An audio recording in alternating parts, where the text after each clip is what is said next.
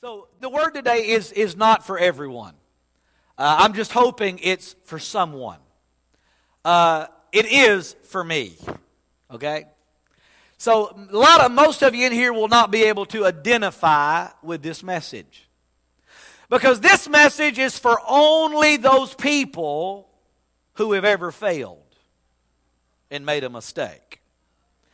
So if you've never had a failure in your life, if you've never sinned, if you've never fallen short, then this does not apply to you. But for me, I'm going to preach a good word to myself. Is that okay? I'm going to encourage myself in the Lord. Because, see, I look all around and I watch. Anybody watch TV? Anybody watch the news? The news is full of folks making mistakes. It's full of people making bad decisions, bad choices, and suffering consequences. Everywhere you turn, when you talk to somebody, you go to work, you go to school, you talk to your neighbor, you hear about somebody else who had a failure in their life, someone who didn't live up to their expectations, to someone else's expectations, but mainly not living up to God's expectations. You see, because God gave us His law. He gave us the great suggestions. How many's ever heard of the 10 suggestions? Now, they're called the 10 commandments. They're not suggestions. And they're still good today. But all of us fall short of success in some area of our life. And so then we feel condemned. And then the devil loves failure. He is the author. He is right there. He is the cheerleader for failure. He is the one that plants it in your mind. He's there in the beginning, amen, to tempt Adam and Eve, and he is there every moment of your life. The Bible says we have an adversary, the devil, seeking who he may devour. He's looking for somebody. He's looking for his next victim. He's never satisfied. If you fail one time, he doesn't give up and quit. He's looking for you to do it again. And so he is excited about your failure. But can I tell you this morning, God is more excited about your success. Because a righteous man falls 7 times, but he gets back up again. I told him Wednesday night, as long as you get up one more time, then you fall down, you're going to be all right. So I want to talk to you today about someone who I can identify with. I'm glad he's here in the Word of God because, and I talk about him a lot, it's because of what the power of God can do, what He did in his life and what He wants to do in your life because God has a plan. So I want you to turn, you're there in Luke chapter 22, and we're going to begin to read in verse number 31. And Jesus is talking to Simon Peter. And he says, Simon, Simon, Satan has asked to sift each of you like wheat. But I have pleaded in prayer for you, Simon, that your faith fail not. Now, I want to just point a couple of things out as we begin to dissect this scripture just a little bit. Now, I'm reading out of the New Living Translation, so maybe a little different if you're reading out of King James or New King James. But Jesus, first of all, says, Simon, Simon, Satan. King James says, has desired. New Living says, has asked to sift you. He wants to run you through the ringer and see if what kind of response he can get out of you. Jesus said, Peter, the devil desires to wring your neck until he can get you to make a wrong confession. Peter, the devil is trying to aggravate you enough until you just fuss and cuss and just blow your top. Peter, the devil has asked if he can just try and tempt you and just see what you're made of. But see, that's not the important part there. We all know we have an adversary. We all know the devil's out to just like he was out to get Adam and Eve, he's out to get Jesus, and he's out to get us. Are you better than Jesus? Jesus, the devil was after him. Jesus had to come against him with the word.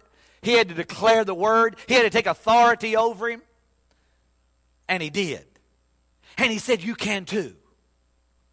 But I love this part right here, because Peter, I mean, in the whole context when Jesus is saying, Peter, the devil is asking, he wants to try you, but Jesus said, but I am praying for you. Woo! Aren't you glad somebody's praying for you? Had a daddy prayed for me. Had a mama that prayed for me. Had a granny that prayed for me. Have brothers and sisters that pray for me. I have a wife that prays for me, children who prayed for me, a church who prays for me, and I thank God for every bit of it. But I'm also glad that I have a Father, a Heavenly Father, amen, who is there on the throne, and Jesus is sitting at His right hand, and Jesus is making intercession for me, and He's praying for me, and He's saying, Lord, don't let him be tempted more than he can handle.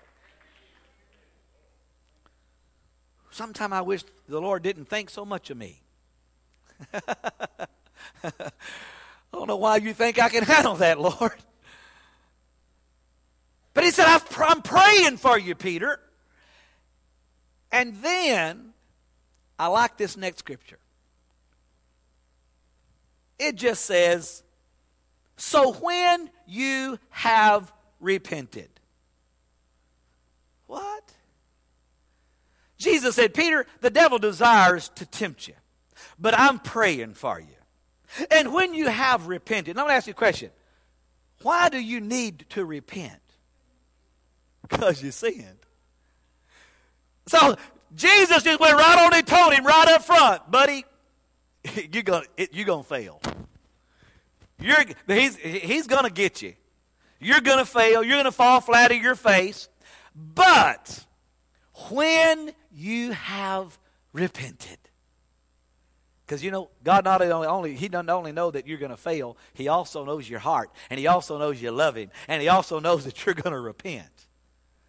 And Jesus said, when you've repented and turned to me again, strengthen your brothers. Now, I want you just to think about a little bit. Let's just talk about Peter. Now, here Peter is. This is getting toward the end, but in the beginning, Peter is a young guy. He is out there. He's a fisherman. He's a professional. He's got his own boat. He's got his own business. How many's got their own business? How many's got your own boat? No, you don't have to raise your hand. Don't you wish your business was on a boat? Let me tell you, if you ever watched the Greatest Catch and all that, that's nothing but hard work. It's tough. Get you killed. Thank you, Brother George. I appreciate that very, very much. And so here Peter is. He's got his own business. He's got his own boat, and he has been out all night long, and he has caught no fish. And Jesus comes wandering and walking up the seashore. And says, hey, what you doing? Probably annoyed Peter just a little bit. I mean, he's there in a boat. He's cleaning his nets. I mean, what do you mean, what am I? I've just been fishing. That's what I'm doing. Hey, why don't we go back out there and go fishing? Okay, who are you? I'm a professional fisherman, and I've been out there fishing, and there ain't no fish. And Jesus said, come on, let's cast off here a little bit. And he said, I fished all night, I caught no fishes. But the Bible says, but at his word, he did it. He took a stranger's word. There was something, the Holy Spirit is already working and dealing with him. So he gets out there, and once again, he's fishing, and there ain't no fish. And there's something inside of him. He wants to look at Jesus and say, I told you so. You don't know what you're talking about. I'm the fisherman here. And so Jesus simply says, hey, why don't you cast your net on the other side? Now, I don't know about you. If you've ever fished, I cast my line on every side. this side, that side, front side, back side. I mean, you're just fishing everywhere. So I'm sure he's already thrown it on that side before. And now he's on this side. And Jesus says, hey, won't you cast your net on the other side? And so, okay, what have I got to lose? So this is not easy work, bringing all these nets in. And so they got it, and he throws it out. You know the story. Bam! The whole net is full. The boat about sinks. They call all the other boats over. They fill all them boats up. And, I mean, it's just a miracle. And Peter falls on his knees and said, Lord, depart from me. I'm a sinner. He said, man, get away from me. I'm a bad dude. I don't even deserve this. Because I don't know if you realize it, but that was money. He was a professional fisherman. I mean, they weren't just trying to have a fish fry. That load that day filled up his boat and everybody else's boat. Everybody that day was blessed. I don't know if you've ever watched Wicked Tuna or not, but, man, they go out there and catch those big old tuna and bring those dudes in and get $10,000, $15,000, $20,000, $30,000 for one fish. That's money. And, I mean, you're out there fishing, and Jesus walks by and says, hey, won't you throw your pole over there? And you catch two or three of those dudes? I mean, you're talking about $100,000. You're blessed. So, I mean, these guys were blessed that day, and Peter realizes this is awesome, and he says, Lord, depart from me. I'm a sinner. And Jesus says to him, this was his call. This was the defining moment. I mean, what are you going to do with your life and your eternity? Jesus said, follow me, and I'll make you a fisher of men. Peter just had an abundance of fish and blessing and prosperity and all that, and he walked away from it all. He left his boat, his nets, he left everything, and he followed Jesus. But you know what? He was not perfect, and he made mistake after mistake after mistake. He was there when they fed the 5,000. He was there, I mean, when Jesus did all the miracles, and one day Jesus was preaching, and Jesus said, I must suffer many things, and I must go, and I must die. And Peter rebuked him. Can you imagine rebuking Jesus? But Peter, he knew it all. And Peter rebuked Jesus. Hey, Jesus, don't talk like that. You're not going to die. And Jesus looked at him and said, get thee behind me, Satan. Whoa, Jesus just called me the devil. I mean, talk about hurt your feelings. But he wasn't calling Peter the devil. He was saying, Peter, the spirit that you're operating in, because it's the enemy that's trying to tell me, no, don't go and do and fulfill the purpose of God in your life. And so Peter's got to get over that. And, then Peter's the one in the water when Jesus walks by and he thinks it's a ghost. And, Jesus says, hey, Peter, it's me. And Peter says, Jesus, if that's you, bid me come. And Jesus said, come on. And Peter jumps out there with all of his friends saying, hey, whoa, whoa, whoa, you can't do that. That's never been done. And Peter got out there and just started walking on top of that water. But then all of a sudden, he got to looking around, and he began to sink. But just for a moment, because then he called on God. And he lifted his hand, and Jesus picked him up. And Jesus said, Peter, why do you have such little faith? And what Jesus wasn't saying, that it takes big faith to walk on water. Anybody ever walked on water? So it takes big faith to walk on water. What that scripture refers to, what it said, is why did you have such short-lived? Your faith was burst, but then it dwindled. You had the faith, but then it diminished. You allowed the circumstances of life, and you got your eyes on other things, and it took your faith. And so it takes big faith to walk on water. So Peter had some amazing things happen. But Jesus is here at this point, and they've gone through all these things, and Peter loves Jesus. He's been on the Mount of Transfiguration. He has been through all this stuff. I mean, he is there. He is Jesus' right-hand man. I'm ready. And Jesus says, Peter, you the devil desires to sift you. And Peter said, Jesus, I will die for you. I believe Peter was sincere. I believe people are sincere when they say, man, I'm not going to make it. I'm not going to mess up. I'm not going to fail. I'm not going to do that again. How many's ever said that? And you're sincere. We're sincere. You don't. But you know what? then circumstances of life. So then Jesus takes Peter and John and they go to the Garden of Gethsemane. And they begin to pray. Jesus had just told him, Peter, the devil desires to sift you.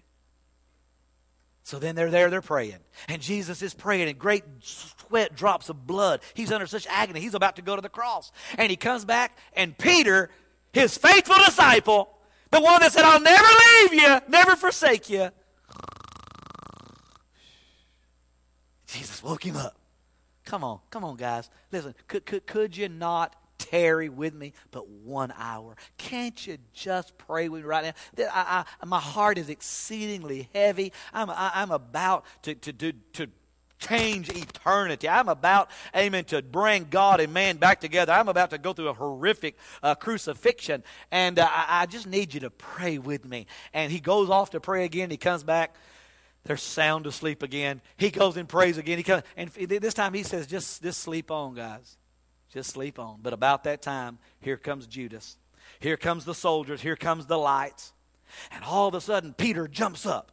And I'm going to tell you something. When you jump up out of sleep instead of prayer, you always make the wrong choice.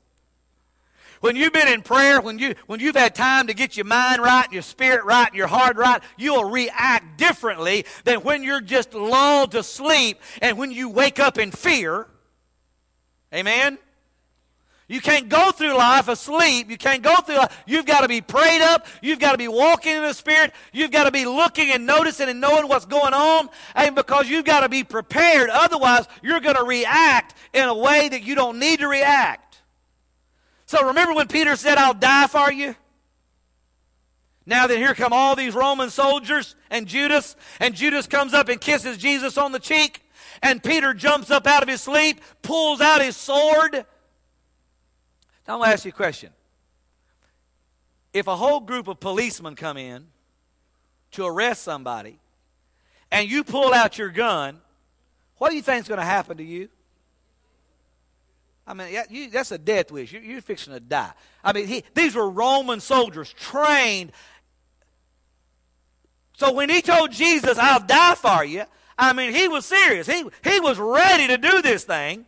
And not only did he just pull it, he reached out and cut Malchus, the high priest's servant's ear off. And I personally don't believe he was aiming for his ear. He's probably aiming for his head, but Malchus just dodged. I mean, Peter was ready to let's take. I mean, we're not going to let Jesus be taken. But see, he's been asleep, he's not been praying, and he's waking up, and he's reacting out of the flesh, and Jesus looks at him and says, Peter, if you live by the sword, you're going to die by the sword. If you try to fight battles that are spiritual in the flesh, it's going to kill you. I got a greater plan for you. See, Peter has gone through a series of failures. Jesus is there to help him, and once again, aren't you glad Jesus gets you out of your troubles? Once again, Jesus reaches down because, I mean, he knows. I mean, they're fixing to arrest Peter. I mean, they're fixing to whip out their swords. They're all going to kill him. I mean, he's fixing to die. And Jesus says, that's not my plan for you, Peter. So Jesus quickly reaches down, picks up the ear, reaches over there and puts it back on the guy's head, and it's perfectly whole. Now, I don't know about you, but if I'm one of the soldiers at that point, I'm putting my sword up, and I'm turning, and I'm getting out of there. Somebody else can arrest him. Because they asked him, we're looking for Jesus. And he said, I'm him. And they all fall back slain in the spirit. I mean, they all hit the ground. They get back up. And they say it again. Bam. And finally, he don't even say nothing. Because he's like, I can play this game all day long. I'll keep knocking y'all on the ground every time I declare that I am he. Amen. I am the Messiah. I am Jesus Christ. I am the great. I am the morning star. I am the lily of the valley. I am the great and bright shining star. I am, amen, the Alpha and Omega, the beginning and the end. I am he whom thou seekest. So finally he just had to shut up because they couldn't handle that anointing. And then we notice something happen. They arrest Jesus. And the next verse says, and Peter followed afar off. I'm going to tell you something. Your demotion, your journey away from the Lord. I like, there was a song, I've been wanting to preach a message on it, called this a slow fade. Your route to backsliding, if you want to call it, amen. It doesn't happen quickly, amen. It just a little by little by little. Okay, now then, I know I got a job to do. I know I'm supposed to pray, but I'd rather sleep. And now I got to react out of here. And now then, I know this is an intense situation. And now then, we find Peter. He's just falling far off. Now, at least he's still following. The other guys all ran away. And then they get to verse number 54. Look at this.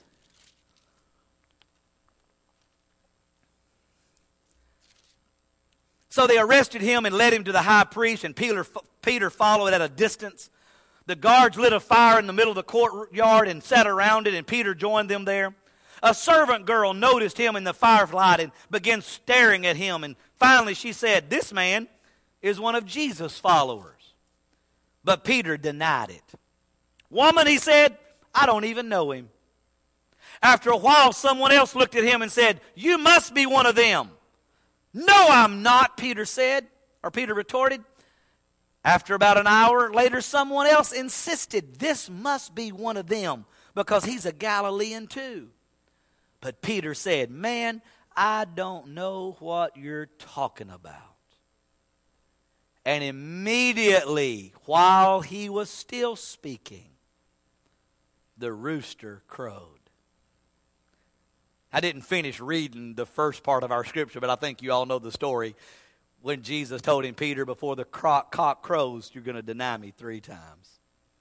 And that's when Peter said, "No, I'll die for you." Here Peter's followed him afar off. Now he's here. Now he said, "Nope, I don't know him. Don't know what you're talking about. Won't have nothing to do with him." I want you to think about this just for a moment.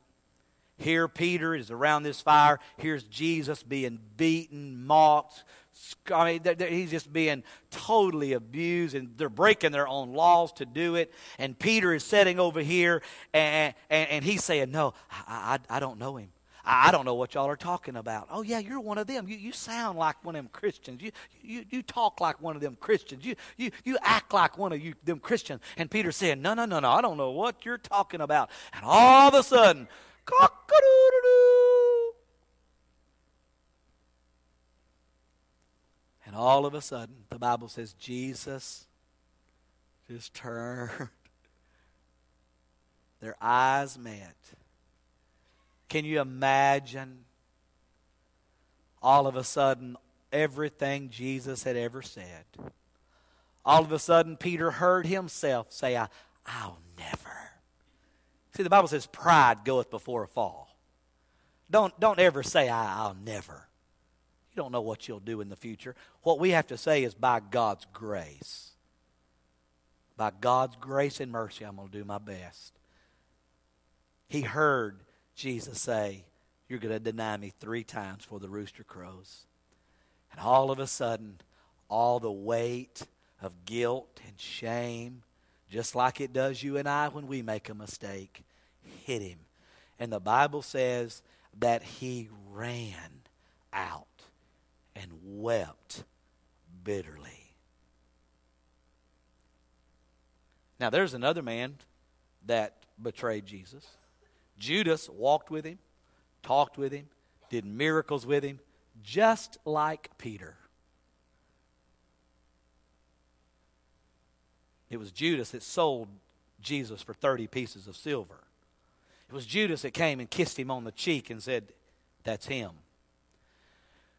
When Judas realized what he had done, that same guilt and remorse of failure came to him. Judas took that money back, and he said, "I don't want this anymore. Take it back." And they said, "Hey, we don't want nothing to do with that. That's blood money." And he took it and he threw it down. I'm going to tell you something. There's no amount of money in the world can take away guilt and shame from failure.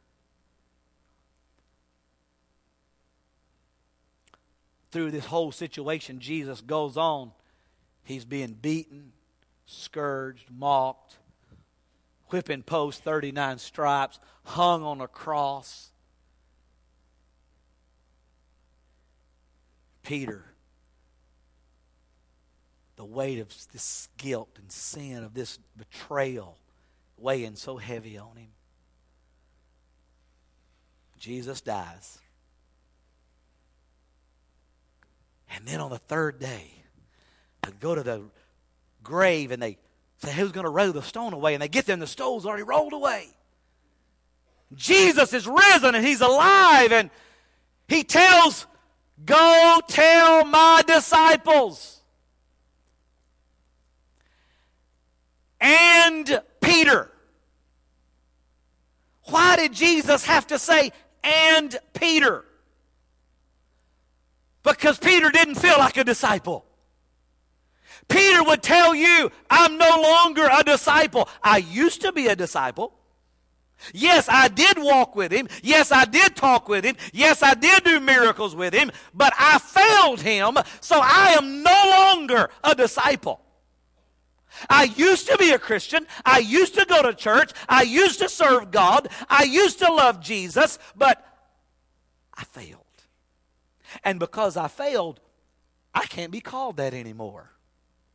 Because I made a mistake, because I told Jesus I would never do it, and I did it. He doesn't love me anymore.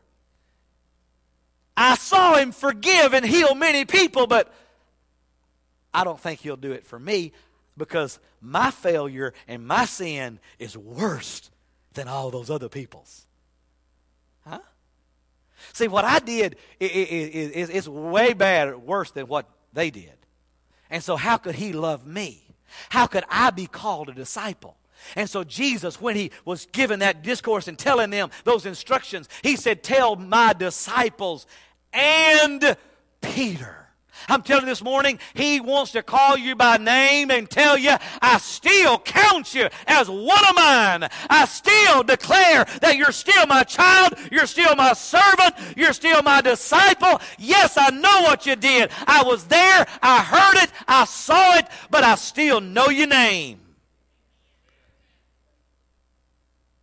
They came back and told the story, and Peter jumped up and he ran. Looked in that tomb, saw those grave clothes laying there. Oh my goodness, it's true. And then Jesus appears. Jesus embraces him. And Jesus gave him an opportunity to make it right. How many times did Jesus or Peter deny Christ? 3 times. And Jesus asked Peter 3 times, Peter, do you love me? And Peter said, Lord, you know I love you. Oh, feed my sheep. Peter, do you love me? Yes, Lord, I love you. Peter, do you really love me? Yes, Lord. Oh, and God is so good to give us opportunity, amen, to right our wrongs. Amen, to take what the enemy meant for bad and God work it for our good. To turn it all around. And though maybe you failed and you've denied him, he gives you an opportunity to tell him again, yes, Lord, I love you. I mean, I didn't do that on purpose. I didn't mean to. You know, I was caught up. I was afraid. I was scared. I mean, God knows all of our emotions. He made them. Do you think anything you do surprises God? No. He loves you.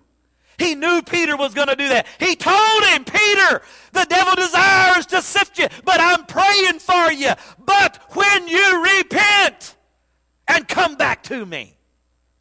He knew it all in the beginning. He's saying to you today, oh, the devil's desired to destroy your life. And when he comes and when you fail, oh, just repent and come back to me. And when you do, strengthen your brothers. Go and let other people know. There's a whole bunch of folks today. Churches would be full today if just half the people who once were members and once sat in the pews and once called on the name of Jesus would show up at church. But most of them are at home depressed because they failed and the devil told them that God can't use them anymore and God doesn't love them anymore. And so now they're ashamed to walk through the door. Have people tell me all the time, if I walked in that church, it'd fall down. You just want to tell them, buddy, you're not holding this church up. Jesus is holding this thing up, and there ain't nothing you can do to make it fall down. There's nothing you've ever done to make him love you any less. And there's nothing you can do to make him love you anymore. He loves you. And then Jesus told Peter, Peter, buddy, what you need is a good dose of the Holy Ghost. And Peter got in that upper room just like everybody else. And Peter prayed. And Peter was there. And the Holy Ghost fell. And Peter got filled with the Holy Ghost. And Peter began to speak in tongues. And then, amen, they came and said, hey, these guys are drunk. And the same Peter that couldn't, amen, say, yes, I know him, in front of a few people, stood in front of tens of thousands and began to preach under the anointing of the Holy Ghost and say, this is that was spoken by the prophet Joel. In the last days I'll pour out my spirit. And he preached the gospel, and he said, repent. And 3,000 got saved that day. And then Peter began to work miracles, and Peter began to travel, and Peter began to take the gospel all over the world. And Peter, amen, the anointing working with him, he would walk down the street, and they would put people sick in beds down the street, and his shadow would just touch them, and they would get up and be healed. I'm telling you, that's a different Peter than we saw hiding, saying, I'm a failure. And Jesus happened to say, and tell poor little Peter too, come on. It's a different Peter. I'm telling you, don't let your past define your future. Don't allow, amen, mistakes and failures. Don't let the devil beat you over the head. Get up and move on and allow the Holy Spirit to fill you. Amen, let you become something supernatural. Well, then Peter went on and he wrote 1 Peter and 2 Peter. Good books. Let me ask you a question. How many's ever read 1 Judas and 2 Judas?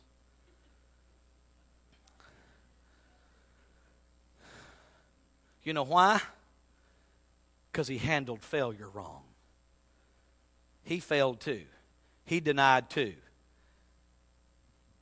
But the Bible says he went and threw that money down, and he went out, tied a rope around his neck, and he hung himself. He took his life. His life ended. I'm going to tell you something. He had the same opportunity to weep bitterly and repent as Judas did, as Peter did. When Jesus rose from the dead, he would have said, go tell Peter and Judas, come on, I can still use them. But Judas didn't handle failure. Judas took it in his own hand. He allowed the depression and all the fear and all the worry and all the guilt to overwhelm him, and he took his life. That's why you never read his books. You never saw him do a miracle. You never heard him preach the gospel. I'm going to tell you something, church. We must handle failure right. We are going to fail. The Bible says all have sinned and come short of the glory of God. Amen. We're not exempt. The church is not a place full of perfect people. It's a place full of forgiven people. We've got to stop judging people when they sin and fail. And we've got to begin to call them disciples and say, come on, get up, repent. Come back to Jesus. Amen. Get busy about the Father's business, because you can make a difference. We need everybody. Romans 10:9 says, if thou shalt confess with thy mouth the Lord Jesus and believe in thine heart God raised him from the dead, thou shalt be saved.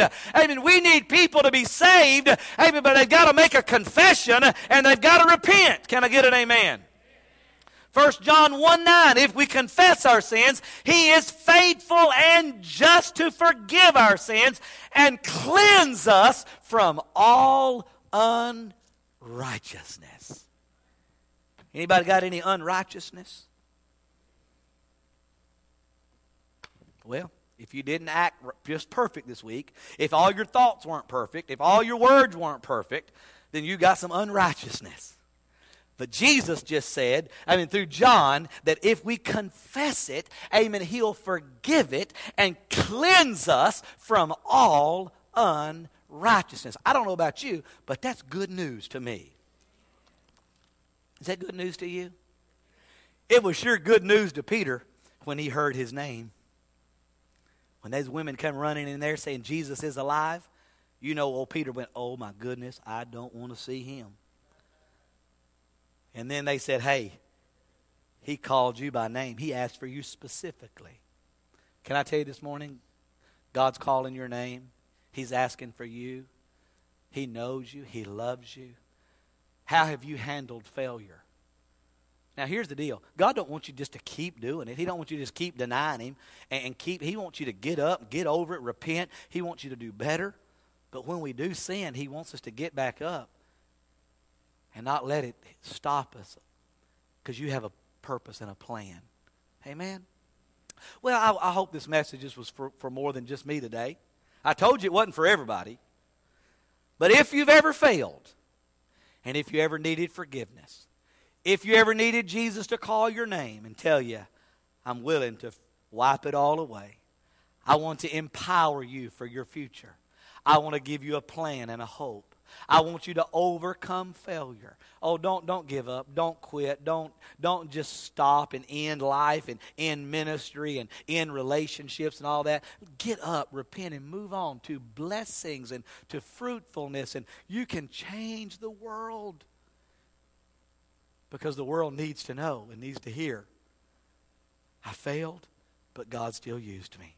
I failed, but he still loved me. Because they're out there and they failed and they don't think anybody loves them. We got to go tell them. Amen? We got to go tell them somebody loves them. Let's stand to our feet all over this building. If you're here today.